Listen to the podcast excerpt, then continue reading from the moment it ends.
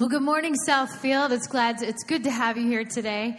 Would you please stand? This morning we're going to begin a new series called Forgotten Virtues, and there's uh, there's truth in it for all of us. I know it's geared towards our graduates, but uh, it's it's it's applicable for our lives too.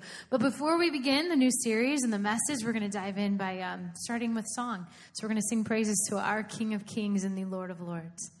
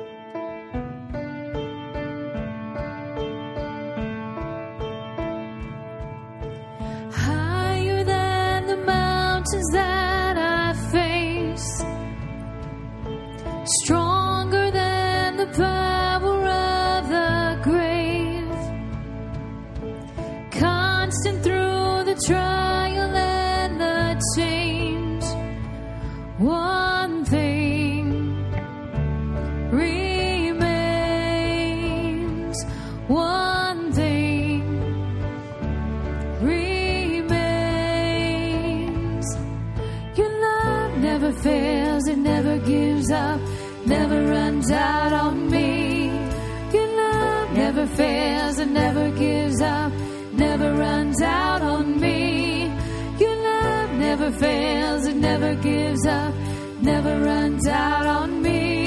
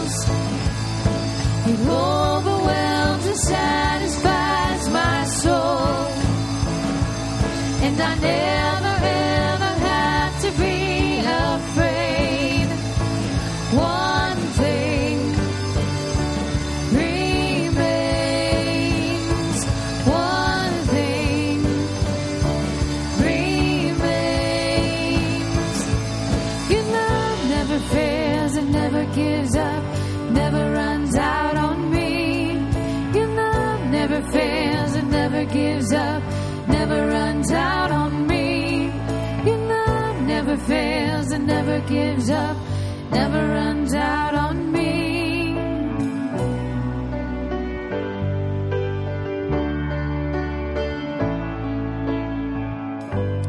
Dear Heavenly Father, we thank you for your perfect love. That love, God, that sometimes allows us to um, go through things, Lord, to develop us. Lord, that love that allows us to be disciplined. Um, God, we just thank you your love is perfect, and you are perfect. And Lord, as we prepare to sing this next song, God, I ask that you would speak to our hearts, Lord, that you would search us and tell us what is true, Lord. Reveal your truth, God. Speak louder than the lies that we listen to, Father, from the world, from our own flesh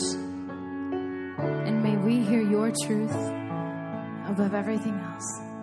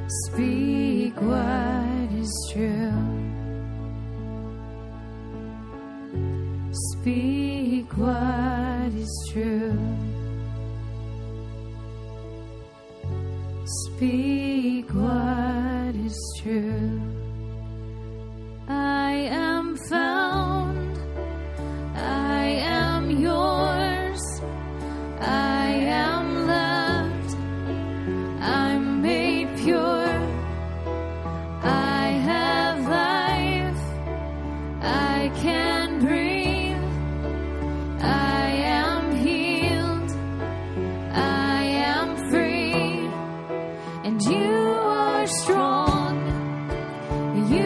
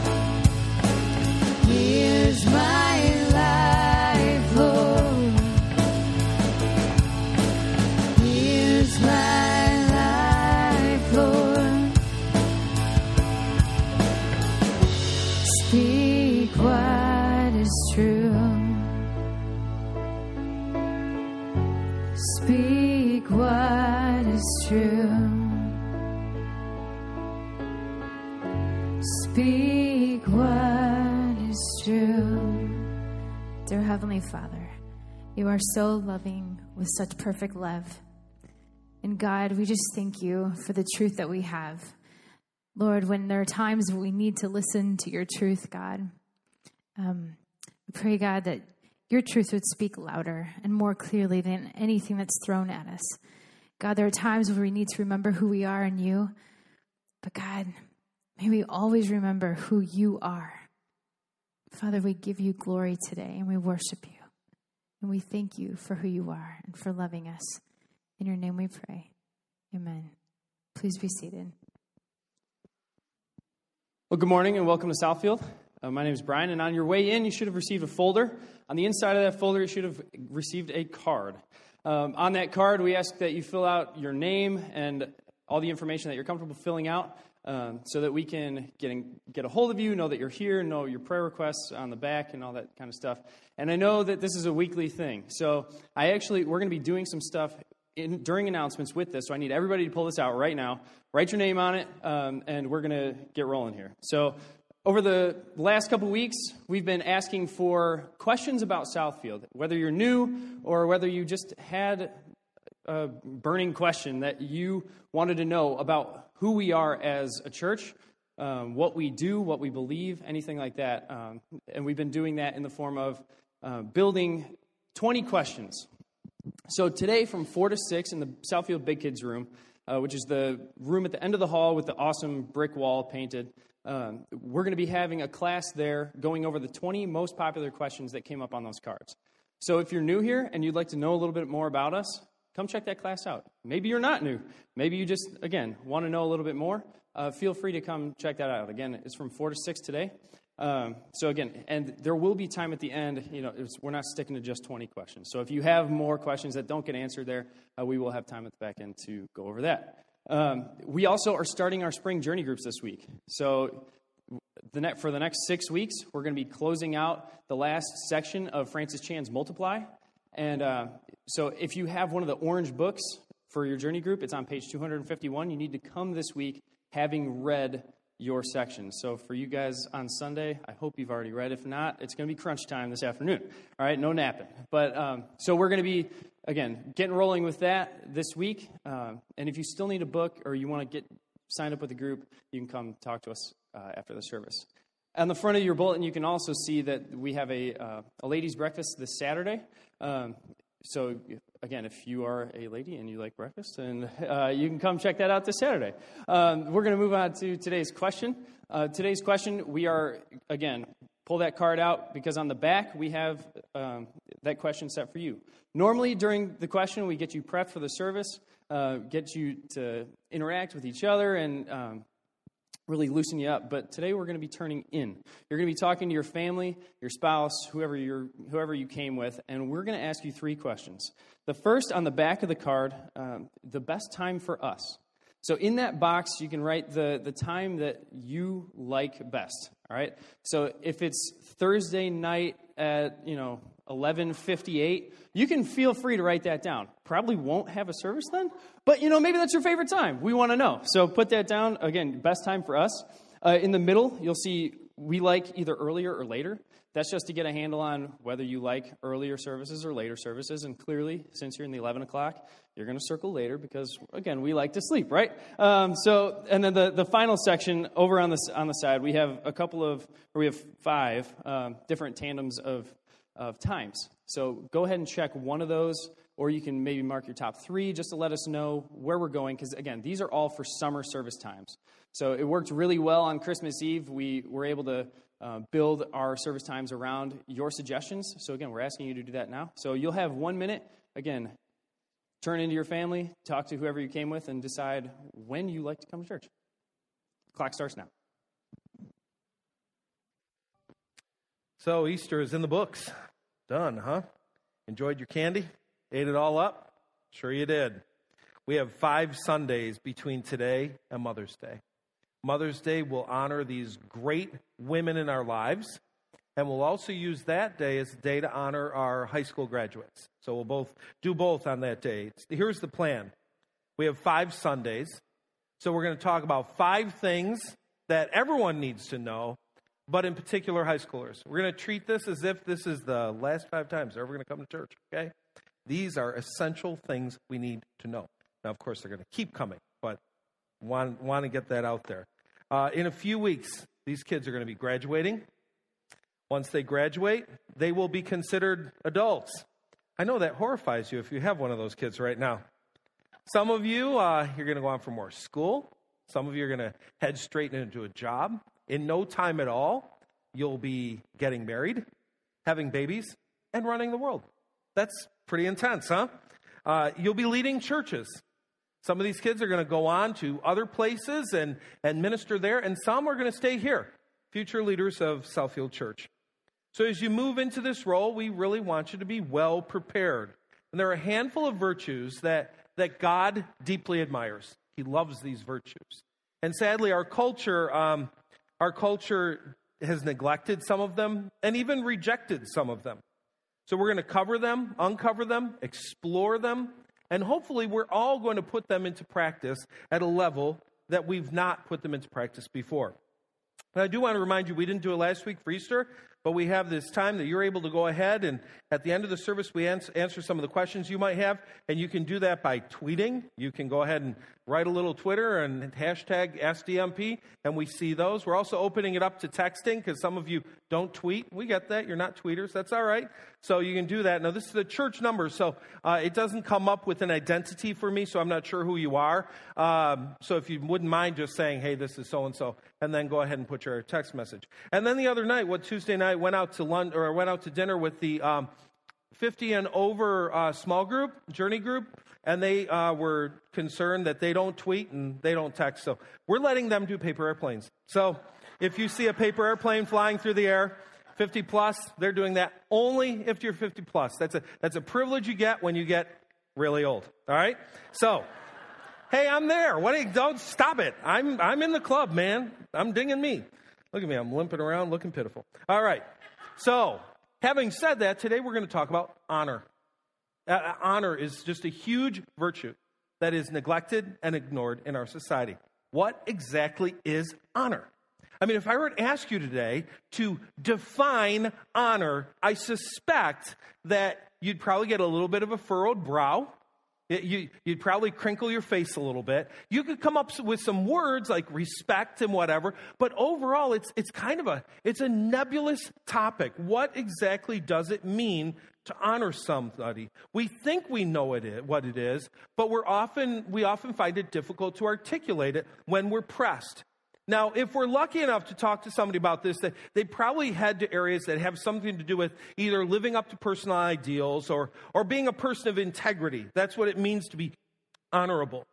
Most people do equate honor with a sense of integrity. Oh, but that definition of honor, while it's part of our modern context, really does not capture the deep meaning of the word. And I got to be honest with you, even as I studied this, once I got past the surface, surface definitions, it was not easy to come up with a, a nice, easy handle, a term that we could say, this is what honor is all about. Surprisingly, little has been written on the subject. You don't find many books on honor. And anthropologists, sociologists, historians who have tackled this topic, when you get done reading their stuff, here's what you do. You kind of go, I'm not sure that they even understand what honor is. They have a tough time putting their arms around it. It's extremely difficult, I think, to recapture and describe something that was once so intrinsic to people's lives. It was just built into culture. We were people who lived honorable lives, attempted to, and who honored other people. We knew what it was, we just didn't really know what to call it. So, what I'd like to do is start with some key biblical terms that are used in the Bible as the word for honor that gets translated into English. Most of the words in the Old, trans, Old Testament translated honor are based on some form of the Hebrew word kabod. That, that's, if you were reading Hebrew and you came across kabod, that would be translated honor. In the New Testament, the Greek word for honor is a form of the root word timao or time. If your name is Tim or Timothy, your name means honor. And interestingly, when you look at this particular word, it doesn't only refer to honor, but it can also be used as a word for money. Or, in other words, what does it mean? It's a way of ascribing worth to something, giving something greater value. than it has.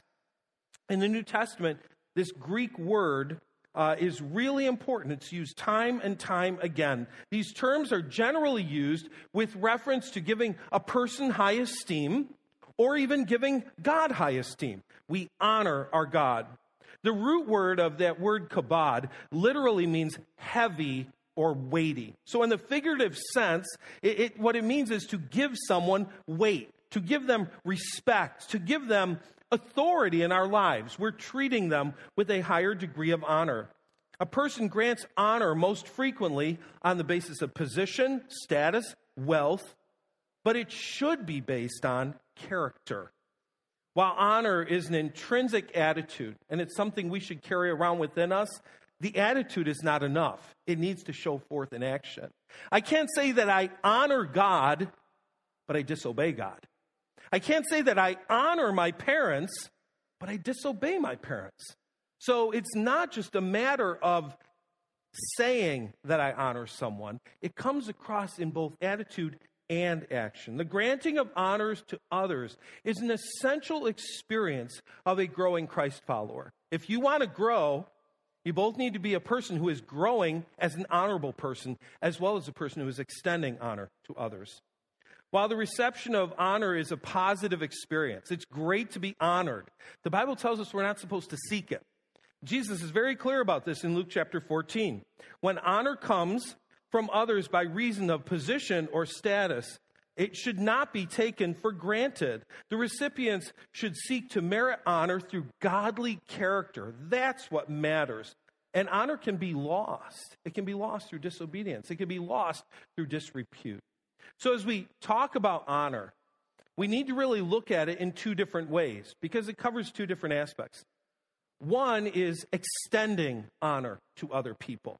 We honor a person when we demonstrate deep respect for their great value through our attitudes and actions. So there are times that there's a person that, that we choose through the things we say, through our attitude, through our action, to say, this person matters to me. This person has great value, and I want them to know that they have great value to me.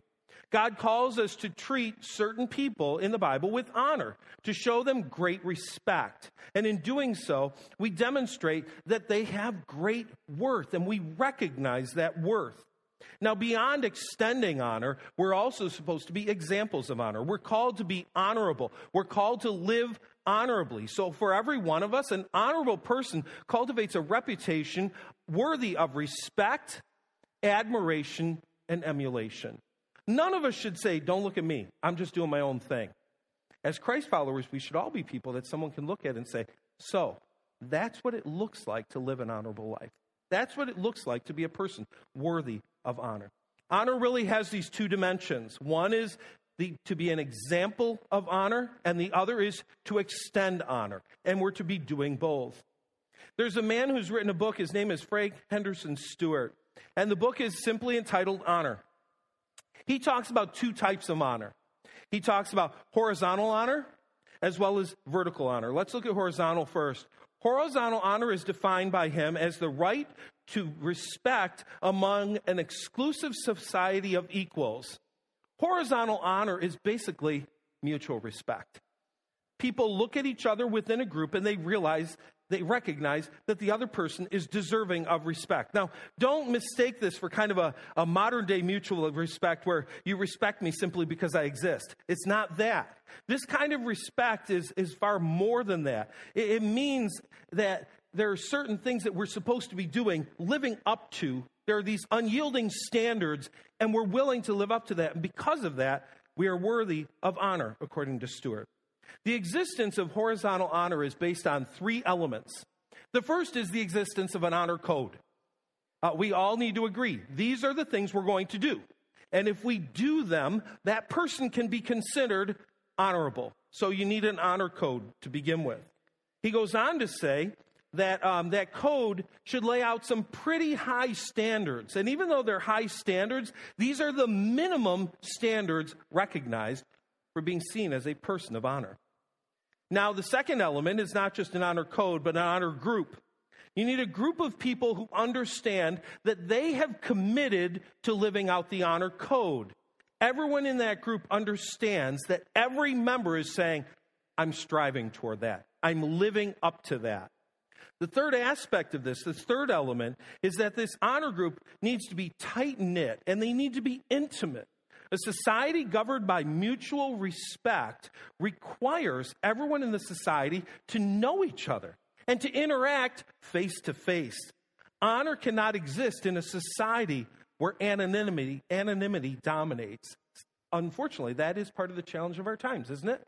Anonymity dominates, and so because of that, it is easy to live a dishonorable life and nobody knows it. We need to know each other, we need to be connected.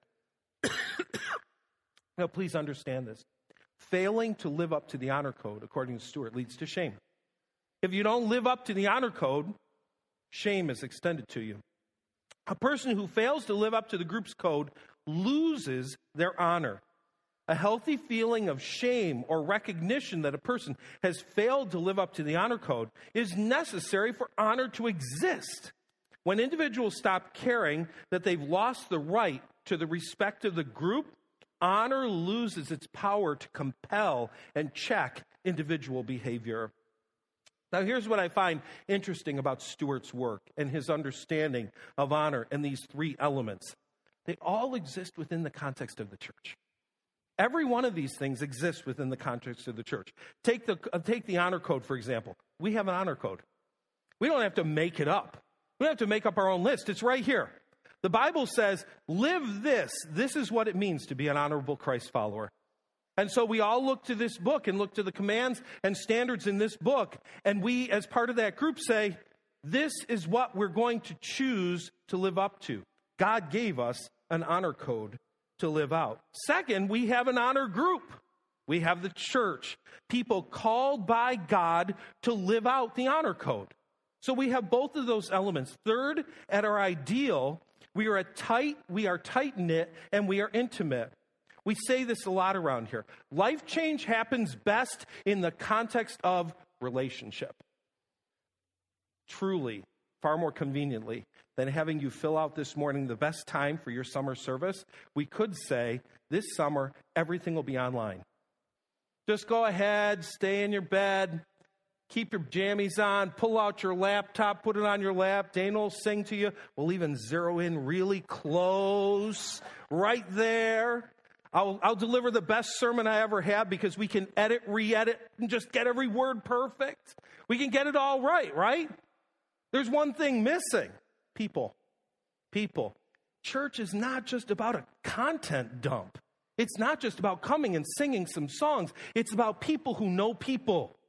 People who have an intimate relationship with each other. And so we can hold each other accountable to live out this honor code. Now, for the, the shame part, I need to reword this a little bit.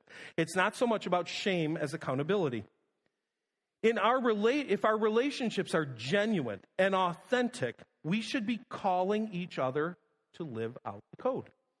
We should be challenging each other to live out the code. And when we don't live up to the code, we should, in a very appropriate manner, be calling each other out on not living up to the code. This is not cruel. This is not judgmental. In fact, it's very loving. It's very Christ like to say, here's the code that we've all chosen to live by. It's an act of love.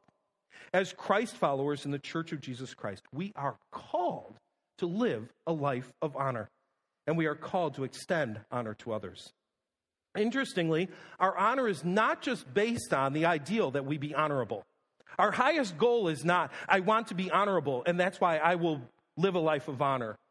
No, it's more than that. Our motivation is deeper than that. We live honorable lives because we are representatives of God.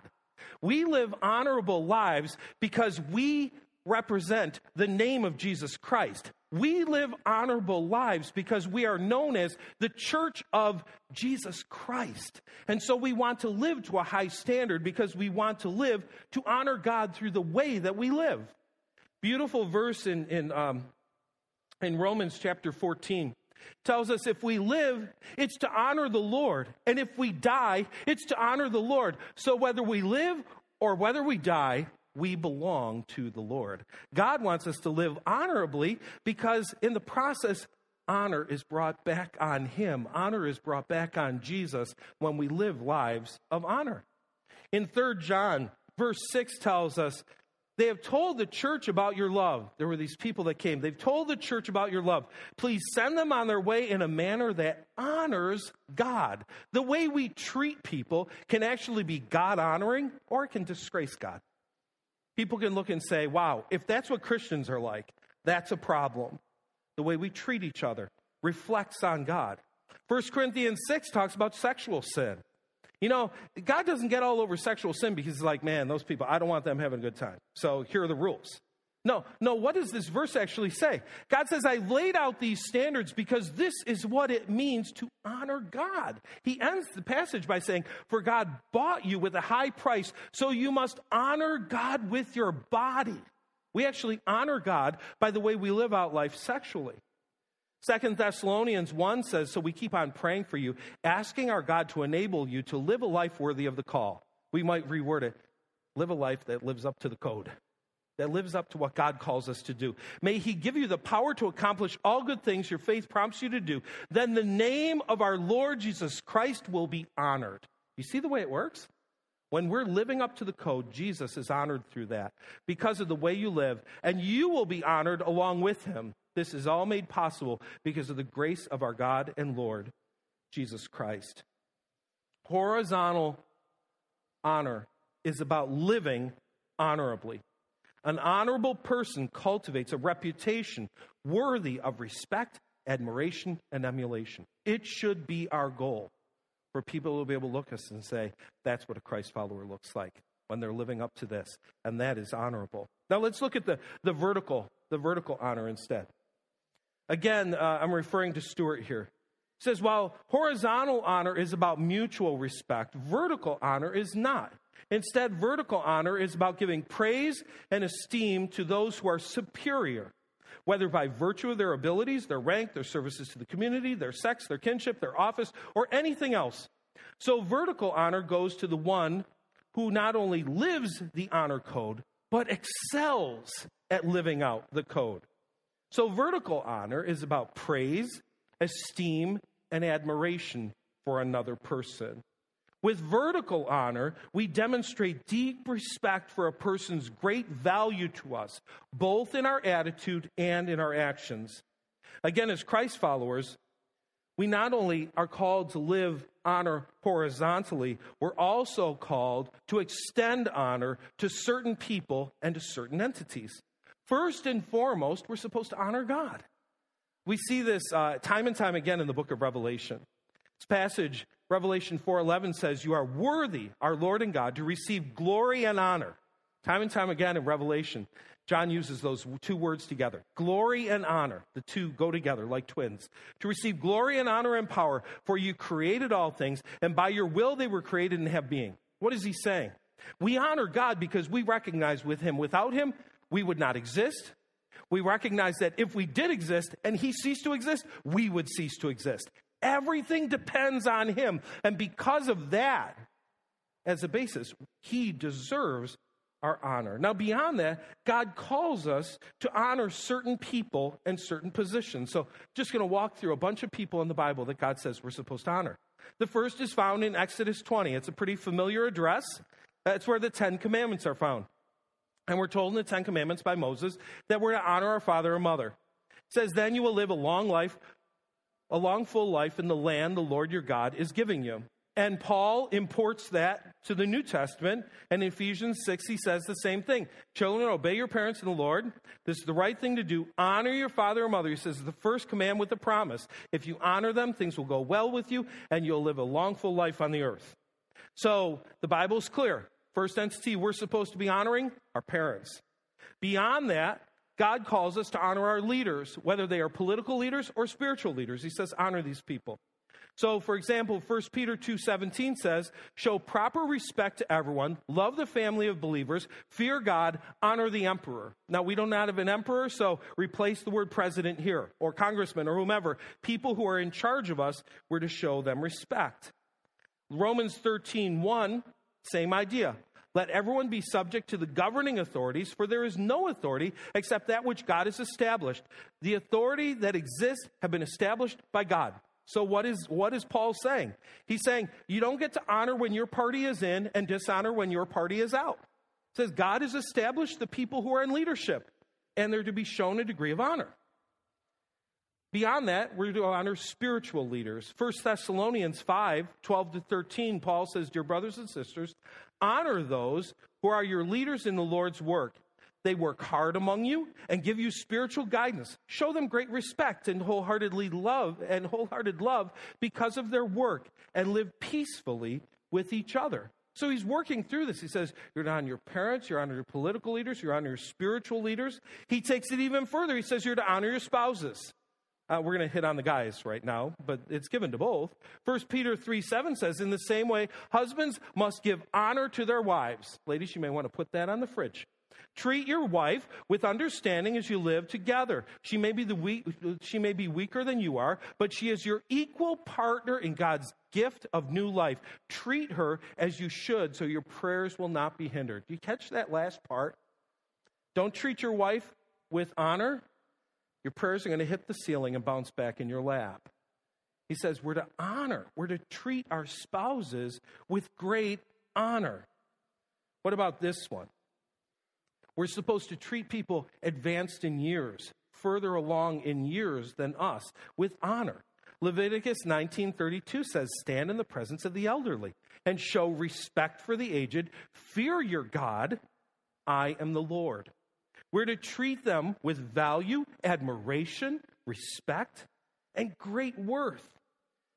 God even says we're just supposed to spend time thinking about honorable things, honorable people. We're supposed to just dwell on them. Philippians 4 8 tells us now, dear brothers and sisters, one final thing.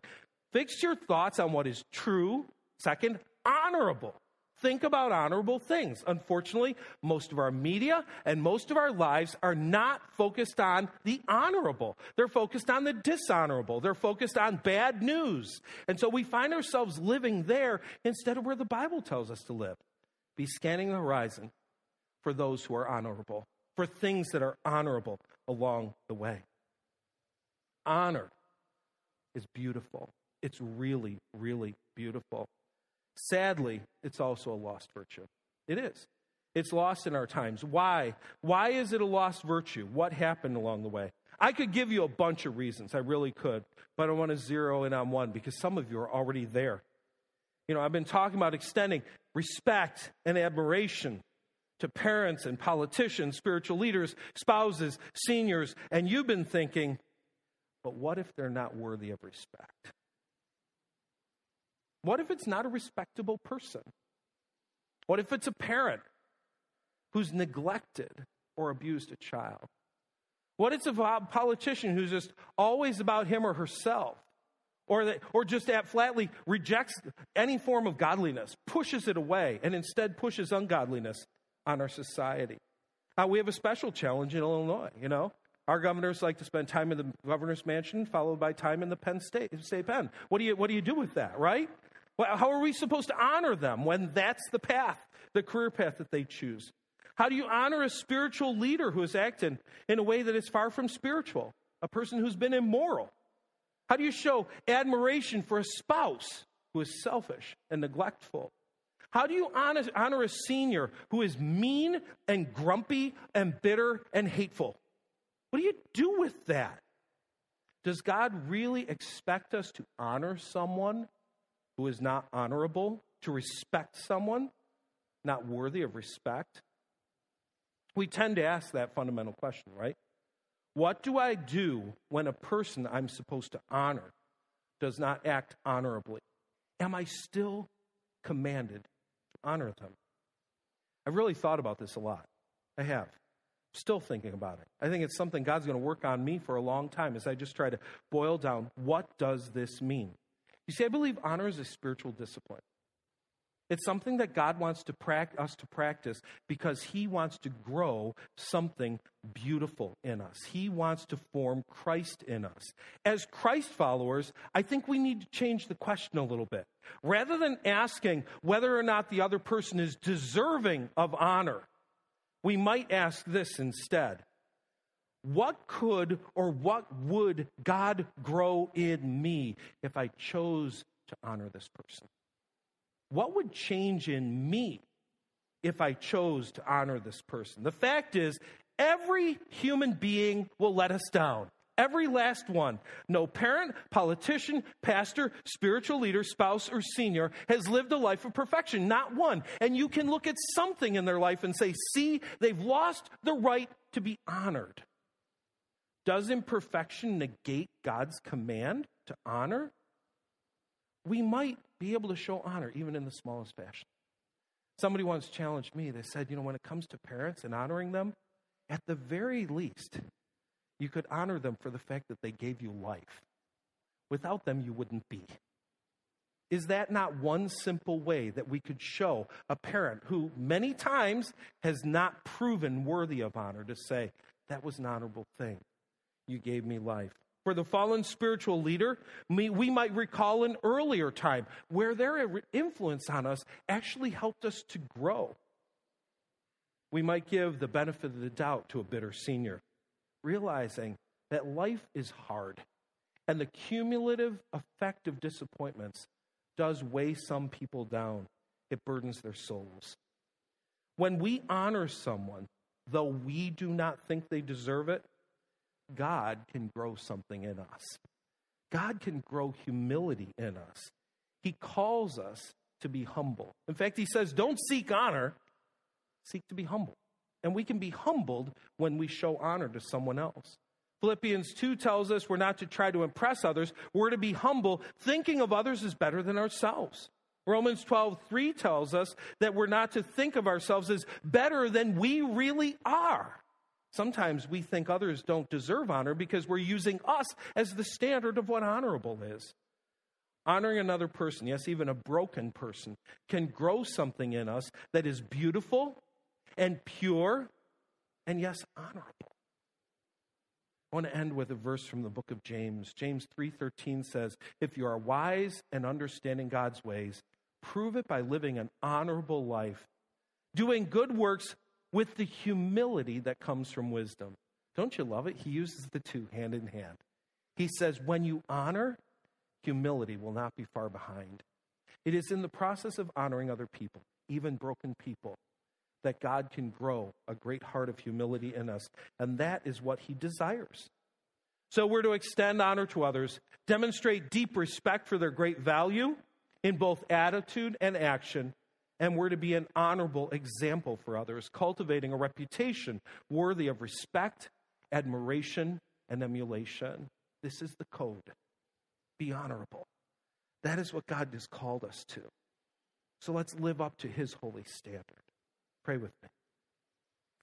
Father God in heaven, I pray that you will help us to rediscover this lost virtue as a community, to value it, to treasure it, to show honor, even in times that we might look at somebody and say, I don't know. We would recognize that that demonstration of honor is not so much about the other person's worthiness, but about what you want to do in us. I pray that you would grow in us humble hearts, hearts that are willing to esteem someone else as better than ourselves. In the name of Jesus, we pray. Amen. We take communion every week, and what we try to do with communion is take a different focus from time to time. And so this morning, I want to just shift your eyes a little bit. Uh, one of the privileges that we have as a community of believers still is to lift each other up in prayer. And so it is possible while the bread and the cup are coming to you and you're thinking about the sacrifice of Jesus, you would take the time to remember that Jesus stands before God interceding our, on our behalf. He speaks to the Father, and the Father answers our prayers. And we have people who need prayer in our community today.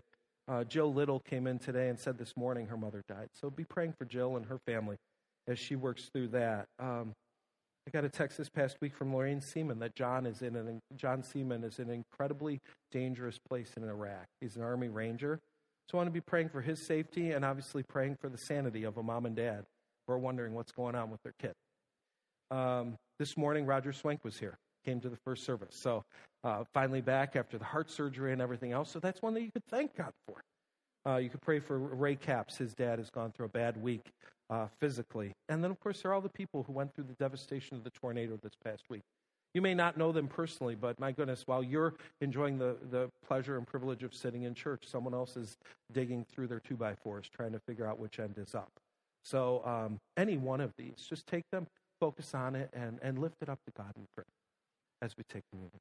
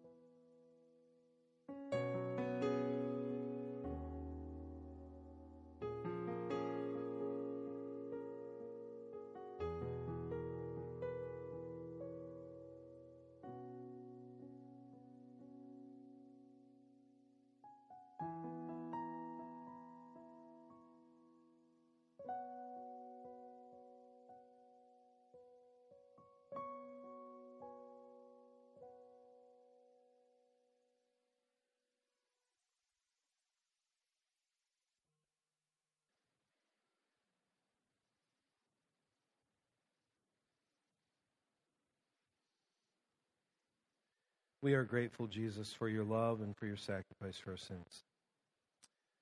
I pray today that um, even as we just walk through the rest of today, we would reflect on our actions, our words, And as we do, we'd ask the simple question is what I just said, what I just did, does it honor Jesus? Is it worthy of the name of a person who died? Keep our focus on you today, Jesus. Amen. So, our servers are going to come and receive the offering. I do want to remind you if you are doing 20 questions, on the back side of that card, there's a little box. And if you would just check off that you're planning on coming, um, it, it's good for the sake of knowing you'll be there and we can be prepared for that. And then the same with groups. You know, you can go online and sign up, but even if you just, you know, you know the group leader, you want to catch them today and say, hey, I plan on being at your group, that's helpful to us. So servers are going to come now, and we have a bunch of questions, and a couple of them are, are kind of related. So um, let me let me see. How can we handle this? You could you could put up either Dan or Jeff, Dan Eberhard or Jeff Kyle. Dan asked, "Have you ever witnessed a time where someone showed honor to someone who did not deserve it? Uh, what's the takeaway from that experience?" And Jeff Kyle asked, Actions of our political leaders often go against God's word. When do our disagreements over these actions actually, um, actually dishonor them? So I think these two kind of mesh together. And the example that came to my mind was actually a biblical example, and that's you know Peter standing before religious leaders who clearly were in opposition to Christ, in opposition to everything Christ wanted, and um, there's a recognition as as Peter and John spoke before these religious leaders. I believe it was in Acts chapter four that these leaders came back and said, "It's obvious these men have been with Jesus." They, they recognized that, that there was something about them that was truly different from who they would have been otherwise in that same passage, they say we have to obey God, not man. And the fact is, there will be times that our beliefs, our biblical beliefs, are going to come in conflict with the world's values. And ultimately, God is the ultimate one we honor, right? He's the one we ultimately honor. And so there may be times that we have to say, I can't obey that law. Uh, that doesn't apply to going 70, okay? Get that out of your mind. But there are moral laws sometimes that we say, I can't obey that. That would go against God's standard. But I don't have to do it in a way that calls the guy a jerk and an idiot and a this and a that. And I think as Christians, and I'm putting myself in the mess, we've become way too loose about the way we refer to people who are in charge of us. We, we, we show them dishonor. We scream a little bit too much at the TV. And if other people would hear it, they'd, they'd kind of go, What in the world, dude? Stop it. Just chill, you know? Um, there needs to be that mix. Where we cross the honor line is when we want to impugn motive, impugn character, scream names, all those sorts of things. We should be able to conduct ourselves in a way that we say, I disagree. I still respect you, but I completely disagree. And I, I respect God more. And I have to obey God and not human beings. And I think what happened then to, to, Dan, to Dan's question is even through the way they disagreed, they were a beautiful example of what it means to be Christ like. And those religious leaders who deserved nothing but death. They were horrible. You know, those religious leaders actually recognized that Jesus had a powerful presence in their life. Kelsey uh, asked the question Is it possible for someone to be perfectly honorable? Uh, no. No. No, because we're all imperfect. Because we will all, every person has done something that if we were able to play their life up here, we'd all go, Oh my word. Yikes! What were they thinking? You know, are you kidding me? Really? All of us have done something in our life that is dishonorable. Every last one of us. And so that's where, if we get in that game of saying, I will only honor perfect people, you can just put that in the bag. You'll never have to honor anybody because, you know, come on, really, none of us ever, ever, ever will be perfectly honorable. Having said that, there are people that absolutely deserve our respect by position as well as by how they act, the godly life that they live in front of us. And in fact, sometimes their brokenness gives us the opportunity to say, hey, they're still growing. There's still something happening there. They're still changing. So we're not looking for perfection. Um, the, more ahead one in the first service that I wanted to read, and then, and then we'll head on our way. Um, she says, How do we honor without idolizing? That's a great question. Because sometimes honor goes a little too far, especially in our society. Honor becomes idol worship. And, and the thing I would say is, God commands us to honor. God would never command us to do something that's not possible to do. He's, you know, he doesn't trap us. I want you to honor him. Oh, now you're idolizing. See, caught you. Sin, er, lightning. He doesn't do that. That's not what he's about. He's not trapping you, you know. Uh, but we have got to always be testing our motives and asking, have I gone too far with this? You know, my, my mother in law went through this as a kid. Her, her mother was the kind of person that said, I will never praise you. You'll get a big head. Really? That's the way to keep somebody from becoming proud? Never praise them? That's crazy. If something is praiseworthy, think on these things, commend it, and let them worry about whether or not they get a big head. But so we've got to be watching, checking our motives, asking, have I moved beyond honor to saying, this person is so perfect that I will just believe everything they ever say. Well, now, now we're probably moving into a territory that's a little bit bad. We might need a spiritual friend in our life that we're able to go to and say, Where am I with this? Can you, can you help me? Can you help me to understand a little bit better where I am? There are two passages I'd like you to take with you today. Sorry, I left them on my chair. and then you can go. I'll leave those there too. Nobody threw a paper airplane at me in this one. I got like several in the first. Almost got hit in the eye. Anyway, um, Romans 13, 1 to 7. Write that one down. Romans 13, 1 to 7. It talks about even simple things. What a great week to read this one. Pay your taxes. Ugh. It's in the Bible, guys. Sorry. Romans 13, 1 to 7. The other one, 1 Peter 2, 11 to 25. Both these passages talk about giving reverence, giving, not reverence, giving honor and respect to people who are in charge of our lives. And I want you to catch this part, verse 18 of the second Peter passage. First Peter passage. Slaves, in reverent fear of God, submit yourselves to your masters, not only to those who are good and considerate, but also to those who are harsh. And you know what he says toward the end of the passage? When you do that, you're being like Jesus. And we read that and go, that's un American. Yeah, sometimes being American isn't being a Christian. I, I, did he just say that? Yeah, because this is our honor code right here. This is our honor code. This is what we choose to live up to. And so we've got to look at what the Bible says and say, I'm going to, I'm going to, I'm going to do what God says, not what my culture says, even if the thing we view our culture to be doing is good.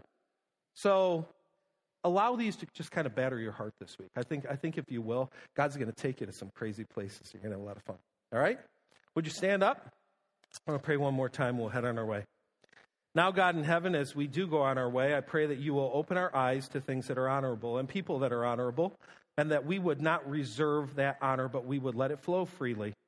I pray that we would work in our own, on our own lives on being people who are worthy of honor not because we want people to honor us, but because we want to be able to point our finger at our Heavenly Father. We want to point toward Jesus Christ, our Savior, and say, That's why I do this. I love Him, and He loves me, and He can love you too. In Jesus' name, amen. Enjoy your day.